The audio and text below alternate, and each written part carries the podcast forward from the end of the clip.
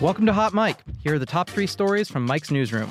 Attorney General Jeff Sessions on Thursday said he will recuse himself from any investigations relating to President Donald Trump and his campaign's possible communication with Russia.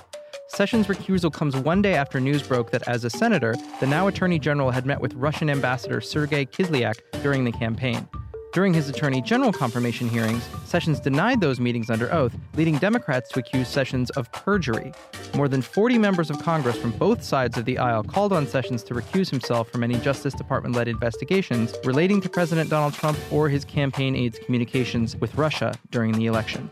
Also, according to new guidelines issued this week, New York City public school staff will be required to address students by their preferred pronouns, according to the New York Daily News.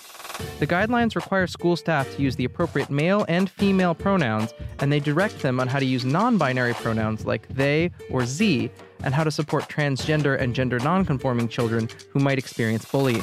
A glossary of gender identity terms is also included in the 10 page guidance. This is the latest in Mayor Bill de Blasio's show of support for trans people and students in New York City.